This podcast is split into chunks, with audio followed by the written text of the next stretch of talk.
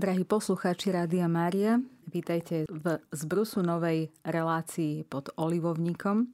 A ja sa veľmi teším, že ako spoluautor prijal pozvanie do tejto relácie Páter Michal Krovina. Ja vás vítam srdečne. Ďakujem pekne. Ďakujem aj za pozvanie. Bude to relácia, keď sme sa o tom rozprávali, taká dlhodobá, takže naozaj budete takým pravidelným hostom v tejto relácii a nielen hosťom, ale aj jej spoluautorom, pretože budeme čerpať aj z toho, alebo hlavne z toho, do čoho nás vy budete vovádzať, e, čo sa týka obsahu tejto relácie.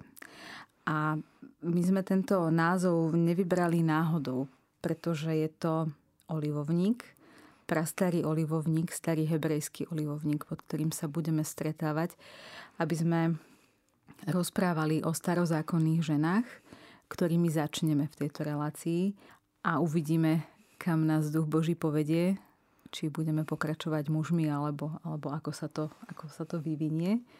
A preto teda olivovník. Olivovník má mnohoraké využitie. Jednak je to, má svoje plody, ktoré prinášajú olej, drevo. A takisto starý olivovník si vybrali Izraeliti, alebo teda je to symbolom eh, Jeruzalema, Izraela, teda izraelského národa. Pripomína nám ľudí starého zákona pre svoju dlhovekosť. Dožíva sa tento starý olivovník naozaj mnoho, mnoho rokov a aj v Svetom písme máme také prislúbenie, že ľudia sa dožívajú alebo dožijú 120 rokov, čo už dnes veľmi nezažívame ale boli aj starší ľudia, ktorých máme zapísaných eh, vo Svetom písme. Tak Páter, prejdeme k tomu olivovníku a jeho takému využitiu. Myslím si, že olivovník, podobne ako vinič, patrí vlastne k takým obradovým rastlinám Blízkeho východu. Ten olivovník preto, že poskytuje olej, Olivový olej v Izraeli takisto používali samozrejme do jedál, ale takisto aj pomazávali s ním kráľov, kniazov a prorokov, čiže ľudí, ktorí boli určení na špecifické poslanie. Samozrejme, že všetky tri skupiny mali privádzať vyvolený národ k Pánu Bohu. Čiže to bola ich predovšetkým prioritná úloha. A takisto olivový olej miešali z neho rôzne, môžeme povedať, tinktúry, masti a bol súčasťou dobovej medicíny alebo v lekárskych praktík, alebo môžeme povedať takej fitoterapie dobovej, preto bol veľmi cenený a treba povedať aj to, že v týchto zemepisných šírkach je to rastlina taká typická, bežná ako u nás, možno v našich podmienkach slivka. Vinič zase, keď som spomínal, z viniča bolo predovšetkým mušt, ale najmä víno. A víno, treba povedať, tiež malo taký obradový význam, pretože sa nekonzumovalo ako bežne ako alkoholický nápoj alebo jeden z alkoholických nápojov, ale sa používalo pri takých špeciálnych príležitostiach, veľkých takých milníkoch, dejinách vyvedenia izraelského národa z egyptského otroctva, z egyptského zajatia. A takisto aj sprítomňovalo Božiu prítomnosť, Božie požehnanie. Preto napríklad sa hovorilo, že vlastne ten ľudský element, ľudský prvok je ako voda, ktorá aj v Izraeli bola a je veľmi vzácná, pretože tá južná časť krajiny je takmer polopúšť, ale to víno vždy symbolizovalo vlastne ako takú vyššiu úroveň aj duchovnú a preto sa aj v písme na viacerých miestach spomína, že je to nápoj pre bohov i pre kráľov, ale aj pre ľudí skrátka taký vznešený nápoj, ktorý sa nepije iba tak, ale pije sa vždy pri takých slávnostných príležitostiach.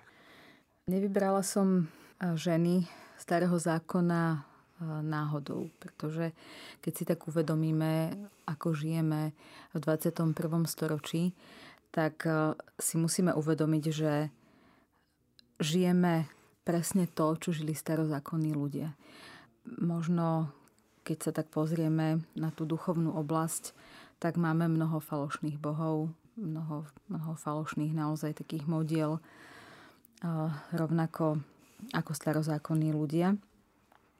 A potom, keď som aj premyšľala nad ženami starého zákona, tak mi pripadalo také, že tie jednotlivé ženy starého zákona si môžeme tak privlastniť alebo nám môžu pripomínať istý úsek nášho života, že, že niekedy sme žili niekedy možno ako Rachab, niekedy ako Tamer, niekedy zasa ako Rút. A môžeme z nich čerpať, pretože my dnes máme rôzne moderné prostriedky, či už do kuchyne, alebo máme rôzne spotrebiče, ktoré nám pomáhajú. A tie starozákonné ženy nemali takéto prostriedky a cez to všetko museli prechádzať tými istými vecami, ktorými prechádzame my. A tak ja tužím v tejto relácii, aby sme sprostredkovali takú inšpiráciu práve v týchto biblických ženách aj ženám 21. storočia, aby sme na nich nezabúdali. Že žili rovnako náročné časy a náročný život, tak ako ho žijeme dnes my. A možno, že aj dnešný svet, v ktorom žijeme my, sa tak nápadne podobá tomu Babylonu. Nemáte taký pocit niekedy?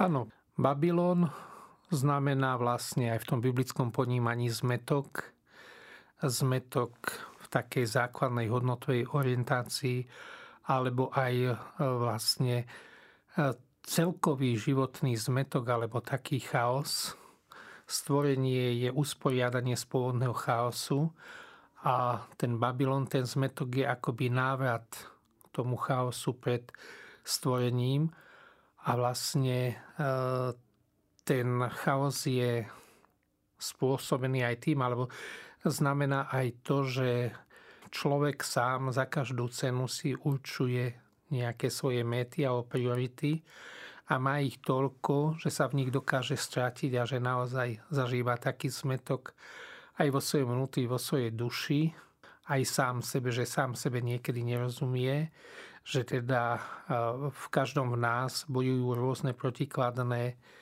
síly, alebo teda mocie, mohutnosti. A potom často aj pri takých tých hraničných životných situáciách Niekedy sa človek zamýšľa, že či vlastne obetovanie toľko snahy, námahy, energie, či vlastne stojí vôbec za to, keď vlastne ten výsledok je taký chaotický, alebo jednoducho výsledkom je zasa iba zmetok.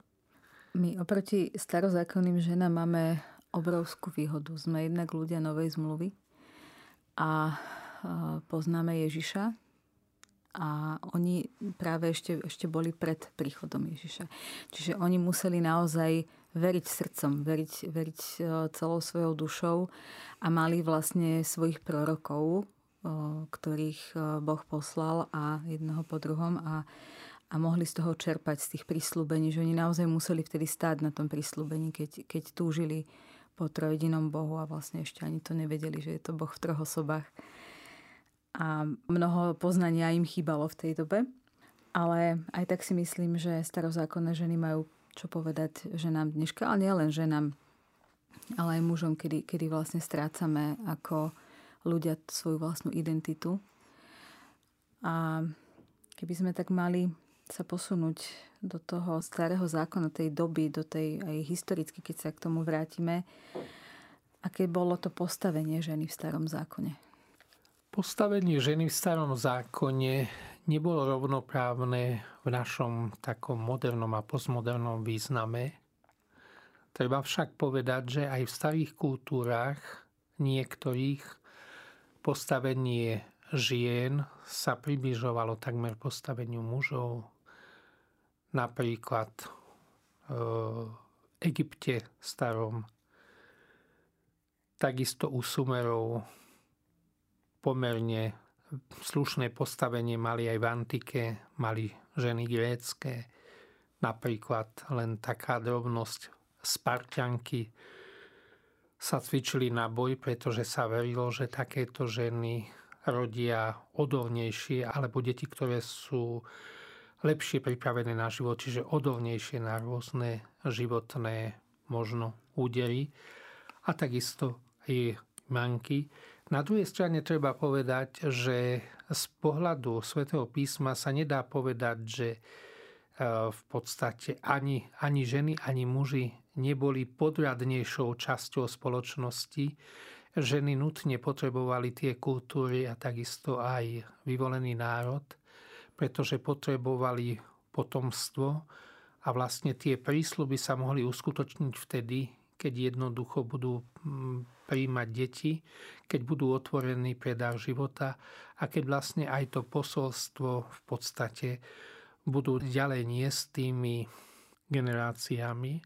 A dokonca každá izraelská žena bola vychovávaná k tomu, že práve ona sa môže stať matkou Mesiáša, v takom širšie chápanom zmysle, že môže porodiť dieťa, chlapca, ale to môže byť aj dievča, skrátka osobnosť, ktorá ten vyvolený národ v nejakej oblasti posunie ďalej, ale takisto aj bude lepšie nasmerovávať na Boha a vlastne ukazovať tak intenzívnejšie zmysel života.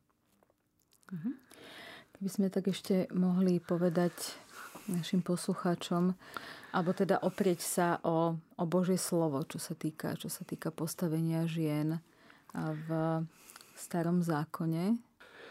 Keby sme si vybrali, a vlastne máme dve formy e, desatora, dekalógu, tá staršia forma je vlastne z knihy Exodus, to je 20. kapitola, a potom vlastne novšia je z knihy Deuteronomium, to je 5. kapitola, čiže druhá kniha Mojžišova a 5. kniha Mojžišova. V tej druhej knihe Mojžišovej, v tej knihe Exodus, je manželka zaradená medzi inventár vlastne svojho pána, čiže manžela, medzi veci, ja neviem, zvieratá, medzi, skrátka medzi vlastníctvo ale už v tom e, neskôršom vydaní e, z knihy Deuteronomium, čiže druho zákon, akoby opakovanie vlastne starej zmluvy, toho Božieho prísľubu, má osobitné postavenie, čiže je zvlášť jednoducho a je, je vyššie, je už nad tým ostatným, čiže nad zvieratami, nad inventárom nad hnutelným i nehnuteľným majetkom, ktorý patril teda nejakému majiteľovi, nejakému mužovi. Že mohlo by sa javiť, alebo javí sa je zrejme, že podľa tých historických faktov jednak a jednak aj zo svätého písma, že žena bola v podstate závislá od muža alebo od rozhodnutia, ktoré na jednej učinil. strane bola závislá od muža ekonomicky, na druhej strane ona mala v kompetencii akoby taký ten vnútorný svet, ona zabezpečovala potraviny, takisto tú domácku výrobu, textílie, nádoby, e, šicie, zariadenia a v podstate všetko, čo potrebovali do domácnosti. A od toho závisel život celej rodiny, čiže aj muža a samozrejme aj detí. Ale na druhej strane treba povedať, že aj ten muž mal svoje, on nemal len práva, on mal svoje povinnosti.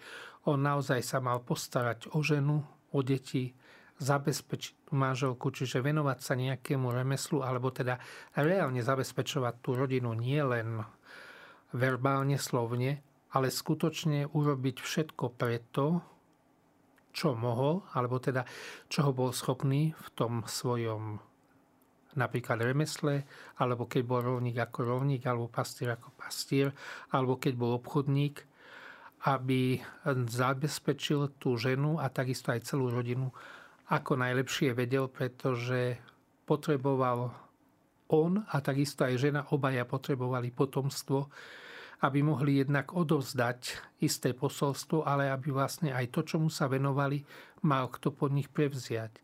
A samozrejme treba povedať, že vtedy ľudia nepoznali, alebo tej spoločnosti nepoznali nejaký spôsob sociálneho zabezpečenia. Všetko vychádzalo a zostávalo v rodine. Čiže napríklad, keď rodičia nemali adekvátne vychované deti, ona vo vyššom veku sa to obrácalo proti ním, pretože tie deti sa adekvátne o nich nestarali, keď už potrebovali tú pomoc. Jednoducho môžeme povedať, že to boli také spojené nádoby, kde každý mal svoje práva a povinnosti, každý mal to svoje miesto určenia.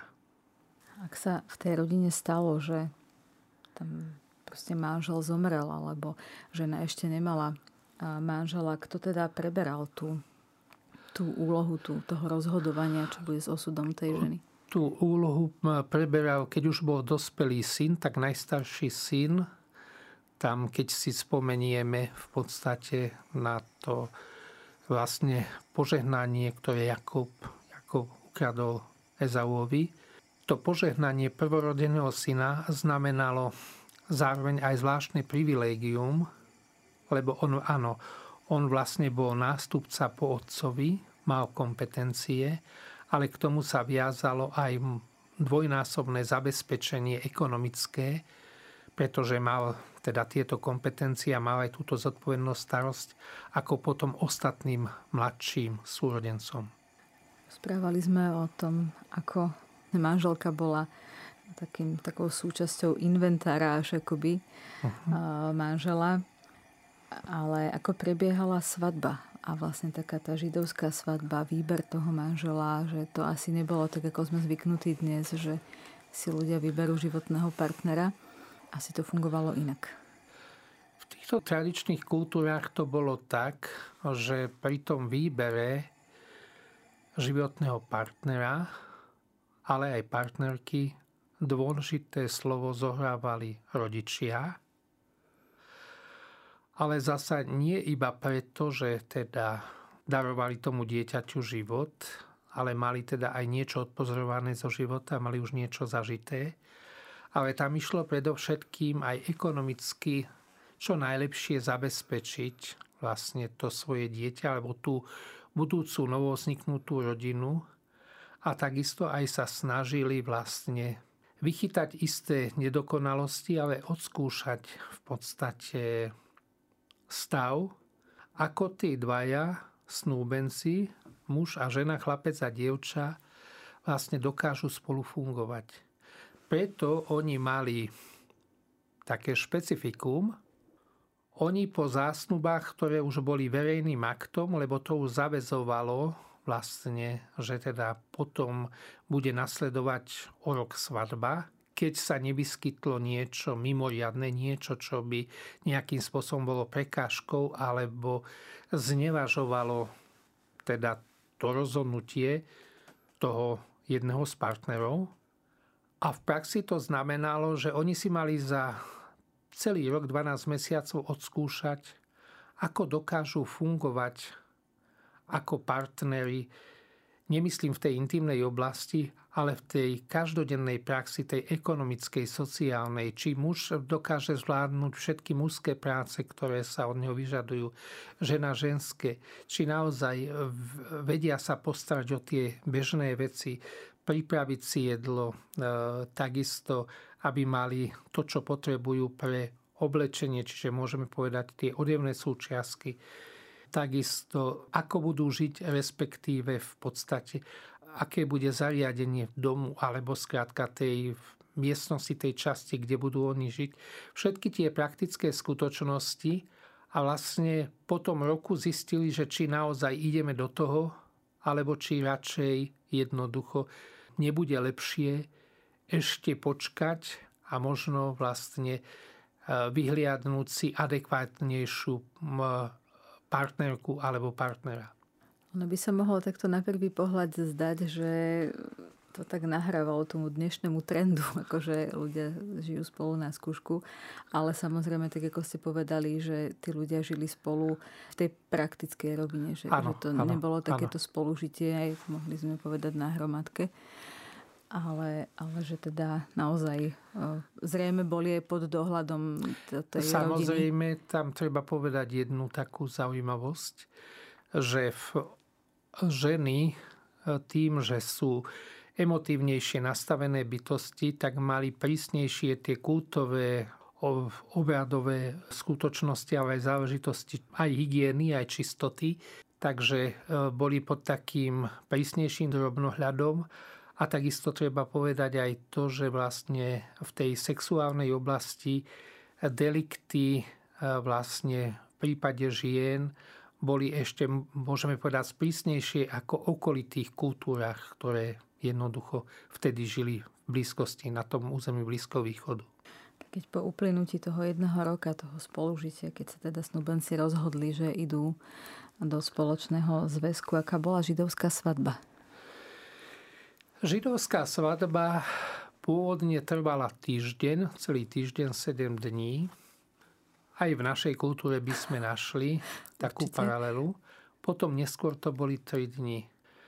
A treba povedať, že ekonomické krytie alebo zabezpečenie zabezpečovala rodina ženícha a väčšinou, keďže je to subtropické pásmo a je tam teplo, tak tá svadba bývala po západe slnka vo večerných hodinách, keď poklesla teplota a keď už bolo tak príjemnejšie. To by sme možno mohli si pripomenúť alebo otvoriť 25. kapitolu Matúšovho Evanielia, kde máme teda múdre a nemúdre panny, ale v tomto zmysle sa myslí múdre a nemúdre družičky.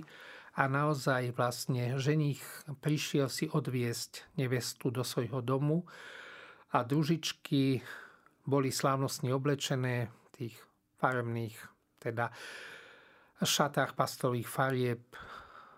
Za spevu a zvuku takisto vlastne tých strunových hudobných nástrojov regionálnych dobových.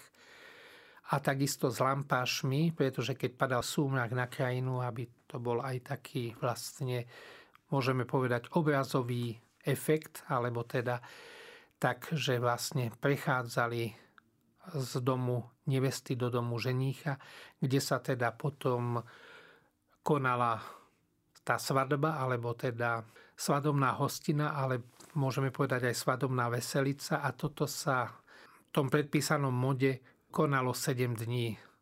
Na každý deň samozrejme mali svoje špecifika, ale môžeme povedať, že to bolo 7 večerov. To je krásna svadba. Sedem večerov takto stráviť e, na svadbe. A potom neskôr boli tri večery z toho. Tak asi zistili, že to je dosť ekonomicky náročné, áno, tak, áno. tak to zredukovali. Keby sme sa mohli pozrieť tak viac na, na židovskú bohoslužbu, pretože samozrejme určite bol aj obrad tej svadby, ktorý sa asi vyvinul do takého bohatšieho po tých obradoch alebo bohoslužbách bežných Aké boli ich obrady?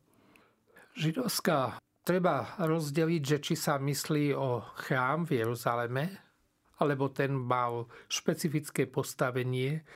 To bolo miesto, kde verili, že priamo vlastne bytostne, fyzicky, hoci neviditeľne, duchovne, ale prebýva Boh a posiela alebo rozlieva požehnanie na všetky svetové strany, preto v judaizme vždy Jeruzalem bol a je a zostáva stredobod celého vesmíru, celého sveta.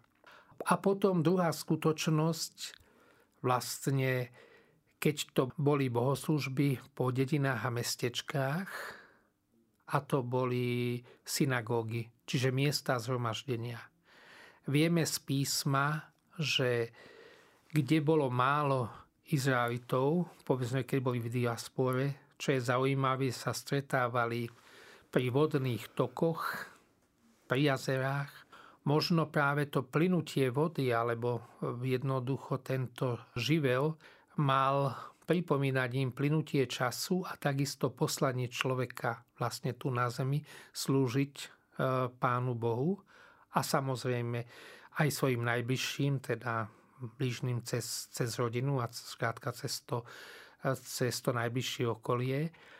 A potom keď tam bolo 10 mužov starších ako 13 rokov, prečo 13 rokov? Lebo 13 rokov bolo, bol vek náboženskej dospelosti vlastne židovských chlapcov. Vieme, že na 8. deň boli chlapci obrezávaní, je to starobilý obrad, zvyk, čo ešte teda spred židovských čias poznali tie staré kultúry, že to to najintimnejšie a zároveň najsvetejšie odozdávanie života má byť podriadené Božej vôli alebo istým spôsobom v podstate odovzdané do Božích rúk. A oni na základe toho zvykového regionálneho izraelského práva mali micvu a mikvu, teda dievčatá, keď mali 12 rokov a chlapci, keď mali 13 rokov. U chlapcov to bolo také závažnejšie, pretože tú nosnosť, alebo teda tú zodpovednosť hlavnú za rodinu mal otec a manžel, čiže mal muž. On mal takisto za hlavnú zodpovednosť za výchovu detí. A tí chlapci e, museli sa naučiť samozrejme čítať. Hebrejské náboženské texty boli preskúšaní a potom teda jednoducho boli prijatí ako medzi dospelých. Potom samozrejme sa mohli aj ženiť a dievčatá vydávať po dosiahnutí tohto veku. Treba pripomenúť, že teda skôr dospievali, je to predsa len teda iná zemepisná šírka ale keď ich, keď ich bolo 10, tam už mali právo si postaviť synagógu modlitebnú. Tie bohoslužby boli na spôsob bohoslužby slova. Vlastne niektoré tie skutočnosti potom prešli v novozákonných, novozmluvných časoch, teda aj do kresťanskej cirkvi, alebo teda v podstate prezali aj kresťania, čiže tam bolo čítanie textu, potom tam bol v podstate nejaký výklad alebo príhovor my by sa nazvali homília. Potom boli samozrejme modlitby, hovorí vlastne a také požehnanie a vlastne koniec bohoslužby. Sme sa v rámci teda tohoto v súvislosti s nejakou liturgiou alebo obradmi židovského národa alebo teda náboženstva dotkli aj sviatkov. Majú ich samozrejme postavené inak, ako sme zvyknutí my v našej cirkvi, tak keby sme mohli povedať viac o židovských sviatkoch. Tam sa prelínajú, môžeme povedať, také dve roviny. A Izraeliti vlastne prišli v tých starších časoch používajú vlastne taký ten, môžeme povedať, polnospodársky kalendár, ale kalendár oni mali, oni mali e, lunárny, kalendár, čiže 28 dní. Každý mesiac bol nazvaný podľa nejakej činnosti, ktorej sa vtedy venovali, alebo ktorá čas bolo, či sa sialo, či sa žalo. Podobne ako napríklad v slovanských jazykoch. Sú to povedzme v češtine, v polštine, ukrajinčine, chorvačine, v ďalších jazykoch názvy mesiacov, čiže podľa tej časti roku, čím sa vyznačovala. A samozrejme potom teologicky tie ich liturgické sviatky vychádzajú predovšetkým z dôležitých takých momentov udalostí vlastne z dejín Izraela, pretože oni vnímali a boli tak vychovávaní a doteraz samozrejme aj to vnímajú a sú vychovaní v tomu, že Boh, ktorý pôsobí prostredníctvom ľudí udalosti skutočnosti v dejinách. Boh, ktorý sa prejavuje v dejinách vyvoleného národa. A tam boli napríklad taký najznámejší Pesach, čiže z toho vznikla Pascha, židovská Veľká noc, bola spomienka o pamiatka vyvedenia Izraelitov z egyptskej krajiny, môžeme povedať z egyptského väzenia. Po hebrejsky Egypt sa povie Mitzrayim, čiže dvojnásobné, akoby zosilnené väzenie. Samozrejme v období našich Vianoc tam majú vlastne sviatky svetla alebo svetiel. Je to zasa vlastne spomienka na znovu obnovený a znovu posvetený, vysvetený, posvetený Jeruzalemský chrám. Preto je tam Chanuka, Sviatok svetiel, pretože aj prirodzene ten chrám bol teda a je, bol na vrchu, na vrchu Sion, kde sú teraz dve mešity, Omarova a Elaxa v starom Jeruzaleme potom takisto napríklad Sukot sviatky stánkov pripomínali ďalším nasledujúcim generáciám, že keď vychádzali z Egypta, nebývali v domoch ani hlinených, ani kamenných, ani drevených, ale bývali pod stanmi. Ten sviatok stánkov je taký zvlášť oblúbený aj medzi izraelskými deťmi, pretože oni väčšinou majú právo, alebo teda oni e, dostanú možnosť vyzdobiť tie stany, buď sú to väčšie alebo menšie, buď sú na dvore alebo niekde len na balkóne a tam oni väčšinou, keď, keď sú tam možnosti, tak tam konzumujú jedlá, čiže stolujú a takisto aj prespia, teda vstane. Čiže preto spomínam tie deti, lebo napríklad pre deti aj v iných kultúrach, aj pre naše deti e, vlastne aj v minulosti bolo niečím zvláštne, že spalo sa pod stanom alebo na sene, alebo skrátka nie tak typicky ako počas roka, ale že to bolo, že to bolo v podstate niečo iné. Potom je tam takisto aj spomienka na vlastne na záchranu izraelského národa prostredníctvom vlastne kráľovnej Ester, kde teda hrozilo vyhubenie cez e, vlastne môžeme povedať premiéra, predsedu vlády toho kráľovstva vlastne Hamana, ktorý nakoniec strojil teda úklady alebo vyraždenie Židov a nakoniec sám skončil na Šebenici popravený. A mohli by sme spomenúť ďalšie sviatky. Možno tie také štyri v podstate, ktoré som spomenul. Majú samozrejme aj ďalšie, oni to rozdielujú na väčšie a menšie sviatky. Možno adekvátnejšia otázka by bola pre nejakého rabína alebo teda takého znalca izraelskej kultúry. S pátrom Michalom Krovinom pokračujeme v dnešnej téme, kedy hovoríme o vlastne takom obsahu ktorý nás čaká v tejto relácii. A pred prestávkou sme hovorili o tom, akým spôsobom vlastne prebiehala židovská svadba a židovské bohoslužby a tak ďalej. A samozrejme, tak ako sa to v živote stáva, stáva sa to aj dnes, nie všetky manželstvá sú šťastné alebo vydarené, alebo proste prídu v živote chvíle, kedy, kedy manželstvo je ukončené a a jednoducho partneri idú, ako sa povie, od seba. Ako sa toto všetko riešilo v tej dobe starozákonných ľudí a, a medzi, medzi vlastne v tejto, alebo v tejto židovskej kultúre? Už v starom zákone rabíni a taká tá vzdelanejšia časť izraelskej populácie, ale vlastne všetci zistili, že nie každý vzťah je dobrý, je uspokojujúci, a adekvátny alebo e, neobsahuje to, čo človek očakáva od toho vzťahu. A takisto zistili, že naozaj mnohé tie manželstvá, tie spolužitia stroskotávajú. A preto, aby sa dvaja ľudia, muž a žena, aby si zbytočne neubližovali a vlastne navzájom sa netrápili a netýrali, tak vlastne dovolili rabíni, ktorí interpretovali samozrejme náboženské texty. To, čo nazývame v písme, je nazvané priepustný list. O čo v praxi išlo? V starozákonných časoch sa mohol rozviesť muž. Ak chcela odísť žena, muž jej musel dať na to povolenie, čiže žena sama nemohla požiadať o rozvod, mohlo to byť s dovolením muža. Aké tie dôvody boli, to riešili napríklad také známe rabínske školy vlastne Hilelova až vlastne Šamajova v Ježišových časoch. Jedna bola prísnejšia, druhá bola benevolentnejšia a niekedy stačilo, že vlastne mužovi sa nepáči jedlo alebo nepáči sa mu prístup tej ženy.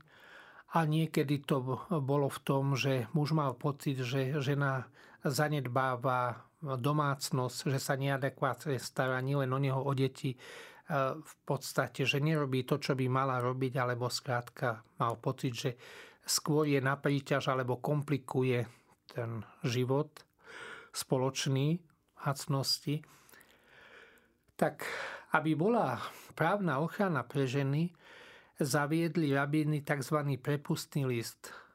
Čo znamenal tento priepustný list? Ten priepustný list bol oficiálny dokument, musel byť podpísaný dvoma svetkami, ako nezávislými osobami. A jednoducho bol tam uvedený nejaký dôvod, ale skrátka ten muž uviedol, že vedome dobrovoľne prepúšťa túto ženu, že sa jej zrieka. A vlastne keď bol tento dokument podpísaný tými svetkami, znamenal právnu ochranu pre tú ženu, to znamená, že že to nie je žena ľahkých mravov, žena, ktorá by povedzme vyhľadávala náhodné známosti, ale jednoducho, že on usúdil a niekedy možno obaja spoločne usúdili, že bude lepšie, keď sa rozídu, takáto žena vlastne s priepustným listom sa mohla potom druhýkrát vydať a ten priepustný list jej potvrdzoval jej mravnú bezúhonnosť. Jednoducho, že vlastne ten, to prepustenie nebolo z nejakých závažných dôvodov v zmysle ohrozujúci spolužitie, alebo že by tam bolo niečo mimoriadné, negatívne, ale jednoducho v podstate bol vlastne dokumentom, že je to žena usporiadaná ktorá sa môže druhýkrát vydať, keď nájde teda adekvátneho životného partnera, respektíve keď sa nájde muž, ktorý si ju chce zobrať za manželku. Nebolo to úplne také jednoduché, ale, ale teda nakoniec aj ženy dostali šancu, teda druhú šancu. A Páter, čo znamená levirádske manželstvo? Levirácké manželstvo, v preklade je to švagrovské manželstvo, je to také špecifické nariadenie a síce, keď sa stalo, že žena sa vydala, oni potrebovali potomstvo, ale buď ten, väčšinou ten manžel predčasne zomrel, teda buď bol chorý, alebo stalo sa nejaké nešťastie, že prišiel o život, alebo bol, ja neviem, atakovaný nejakým človekom s následkom úmrtia, alebo nejakým zvieraťom, či teda už domácim, alebo teda zvieraťom voľne žijúcim, tak e, toto levirácké manželstvo zabezpečovalo a ešte treba povedať, že tá žena bola bezdetná, čiže nebolo žiadne potomstvo, nemala dieťa s tým pôvodným manželom, tak prednostné právo na ňu mal švagor, čiže brat toho manžela. A samozrejme to automaticky neznamenalo, že ten brat si ju v podstate e, musel zobrať. Pokiaľ napríklad ten brat mal nejakú známosť, tak zasa bol spôsob, ako dať najavo prípadným ostatným záujemcom o túto ženu, že si ju pokojne môžu zobrať za manželku. To bolo to povestné rozviazanie remienkov na sandáloch, teda v podstate na obuvi. A väčšinou sa to zviditeľňovalo e, pri mestských bránach. Boli E, lokality alebo miesta, kde sa riešili menšie spory a kde takisto sa dalo aj najavo, že teda e, táto žena je voľná, ak má nejaký muž o ňu záujem, môže si ju zobrať. Taký prípad sa spomína napríklad aj v knihe Rúd, v prípade Bóza, teda jej druhého manžela, u prvý manžel zomrel a ona zostala bezdetná. A tam bol ešte bližší príbuzný, teda z toho rodokmenu toho manžela, ale ten už zrejme mal nejakú známosť, ten sa aj zriekol, čiže bol si ju mohol legálne zobrať za manželku. Treba ale povedať e, vlastne, že sa to nevzťahovalo vtedy, povedzme, keď muž nebol schopný, povedzme, kvôli nejakej poruche alebo e, splodiť potomka, tak vlastne tá žena nebola zaviazaná, že e, musí si brať, ja neviem, brata, teda v podstate o švagra, ale skôr to bolo zasa zamerané na také prednostné právo, aby skrátka tá žena nezostala bez potomstva. Išlo o to, že vlastne už vnímali tú ženu ako súčasť toho rodokmenu, čiže vlastne je, e, bolo potrebné tej mužskej časti rodokmenu sa postarať alebo zabezpečiť vlastne túto manželku alebo skrátka tú nevestu a ak tam bol adekvátny brat, povedzme teda švagor, ktorý si ju chcel zobrať, tak on mal na ňu prednostné právo pred všetkými inými mužmi. Takto farizei a zákonníci sa snažili aj Ježiša podchytiť v reči a, a pýtali sa ho vlastne, že, že keď mal manžel istej ženy sedem bratov a, a všetci pomreli, že, že koho vlastne manželkou bude pri vzkriesení. Tak to bola taká otázka na, na Ježiša a mysleli si, že ho dostanú. To bola taká filozoficko-teologicko rečnícká provokačná otázka. Tam išlo ani nie tak o tú ženu, išlo skôr o to dobehnúť a o podchytiť pána Ježiša v reči, pretože tí, ktorí sa to pýtali, boli saduceji. To bola tá úzká, alebo teda malá skupina, ale pomerne vysoko postavených vplyvných Izraelitov, lebo z tejto skupiny Saducejov väčšinou boli vyberaní veľkňazi a sa striedali, že raz bol Sokol, raz bol Zať, Kajfáš náš. A oni totiž to vychádzali z tej staršej teologickej tradície judaizmu Izraela, že verili len to, čo je napísané v Tóre, v piatich knihách Možišových, a nepripúšťali alebo neuznávali, že existuje akési vlastne e, vzkriesenie. To je až neskôršia záležitosť už potom farizejskej časti, teda farizei im zbožní, teda tí, ktorí dodržiavali všetko, ako najlepšie vedeli a ešte viac ako povedzme bežný, e, bežný veriaci Izraelita. E, to náboženské cítenie a myslenie sa dopracovalo k tomu, že vlastne oni už verili, že existuje vzkriesenie a že život pokračuje nejakej forme a dimenzii po fyzickej smrti. Doklad toho máme už v tých neskorších knihách, to je vlastne prvá a druhá kniha Machabejských, čo samozrejme nie je v tom ušom jeruzalemskom kánone, ktorý majú Židia a protestanti, ale katolická pravoslavná církev ho má v tom širšom aleksandrijskom kánone posvetných textov, čiže kníh vo Svesku svätého písma. Spomenuli sme rodokmeň. Pre Židov bol rodokmeň veľmi dôležitý a keby sme mali tak spomenúť e, aspoň niektoré ženy z rodokmeňa Ježiša Krista. Oni sa tam niektoré dostali takým zvláštnym spôsobom a mohli by sme povedať, že alebo z nášho pohľadu terajšej doby by sa stalo, že to je také až nepatričné, že ako sa tam vlastne mohli dostať, pretože by sa nám mohli zdať až nehodné, ale sú v rodokmeni Ježiša Krista. Tak vás poprosím, keby sme si to mohli trošku ešte prebrať. Áno. Ak si dobre pamätám, myslím si, že sa tam spomínajú štyri ženy a prvá žena, ktorá sa v podstate spomína, to je Tamar alebo Tamara. Tamara sa vydala za muža, ktorý veľmi skoro zomrel a zostali bezdetní. V rámci leviráckého manželstva si ju zobral jeho brat Onan, to je taká známa postava spomedzi mužov starého zákona, ale z toho aj odvodený výraz. Avšak my nevieme presne, čo tam bolo, ale zrejme tento švagor mal e, nejaké antipatie voči teda najprv švagrinej a potom manželke, nechcel splodiť potomka s.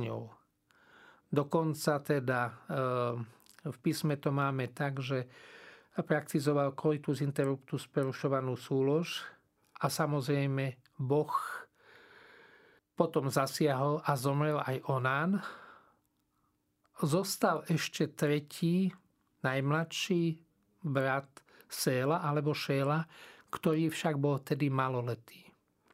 Jej e, svokor Júda si myslel a predpokladal, že Tamar je, sa venuje okultizmu, alebo skrátka, že e, nejakým spôsobom čarami mágiou spôsobila smrť aj jedného, aj druhého jeho syna a už neuvažoval o tom, že by bola manželkou tretieho syna, pretože sa bálo toho syna.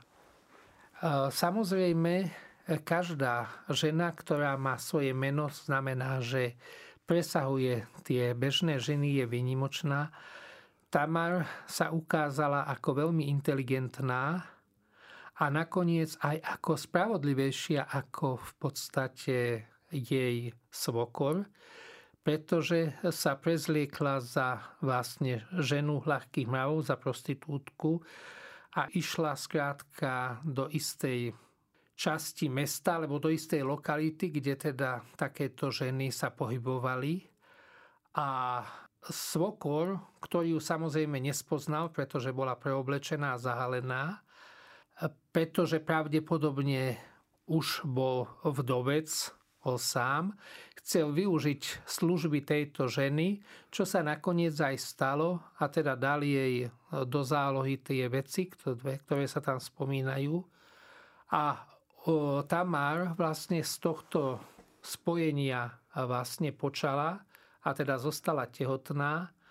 No a samozrejme z toho bolo potom veľké, veľké také pohoršenie, že vlastne ako je to možné, že počesná žena je zrazu tehotná, kde s kým bola a vlastne nakoniec, keď sa to vyšetrovalo, lebo jej hrozilo ukameňovanie, tak sa zistilo, že vlastne e, tie pretože mala tie veci, ktoré dostala, teda od toho muža, s ktorým sa spojila, a to boli veci vlastne jej e, svokra a potom on skonštatoval, že je spravodlivejšia ako, ako sa zdalo a uznal si aj svoju chybu a treba povedať pritom aj to, že Biblia, Sveté písmo nemoralizuje, ale vlastne vyjadruje sa, môžeme povedať tak plasticky a realisticky, berie život so všetkými jeho nuansami taký, aký je, alebo snaží sa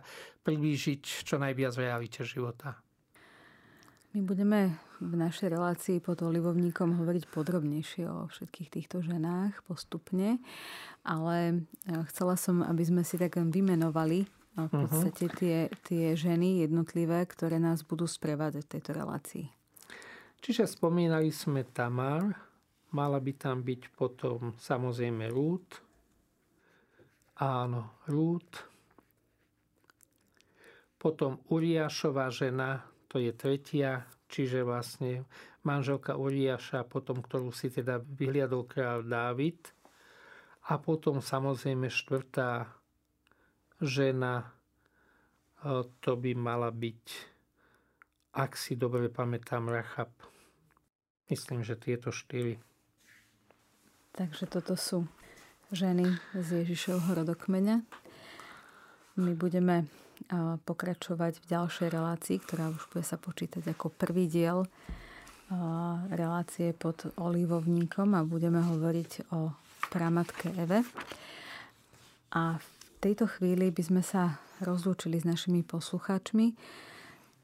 Ďakujeme vám za, za pozornosť pri počúvaní relácie pod olivovníkom. Ďakujeme aj Pátrovi v tejto chvíli za všetky tieto cenné informácie, a budeme sa počuť o mesiac vo v ďalšom vydaní relácie pod olivovníkom a pod témou bude zo záhrady Eden. Tak zostávajte s nami a s Rádiom Mária.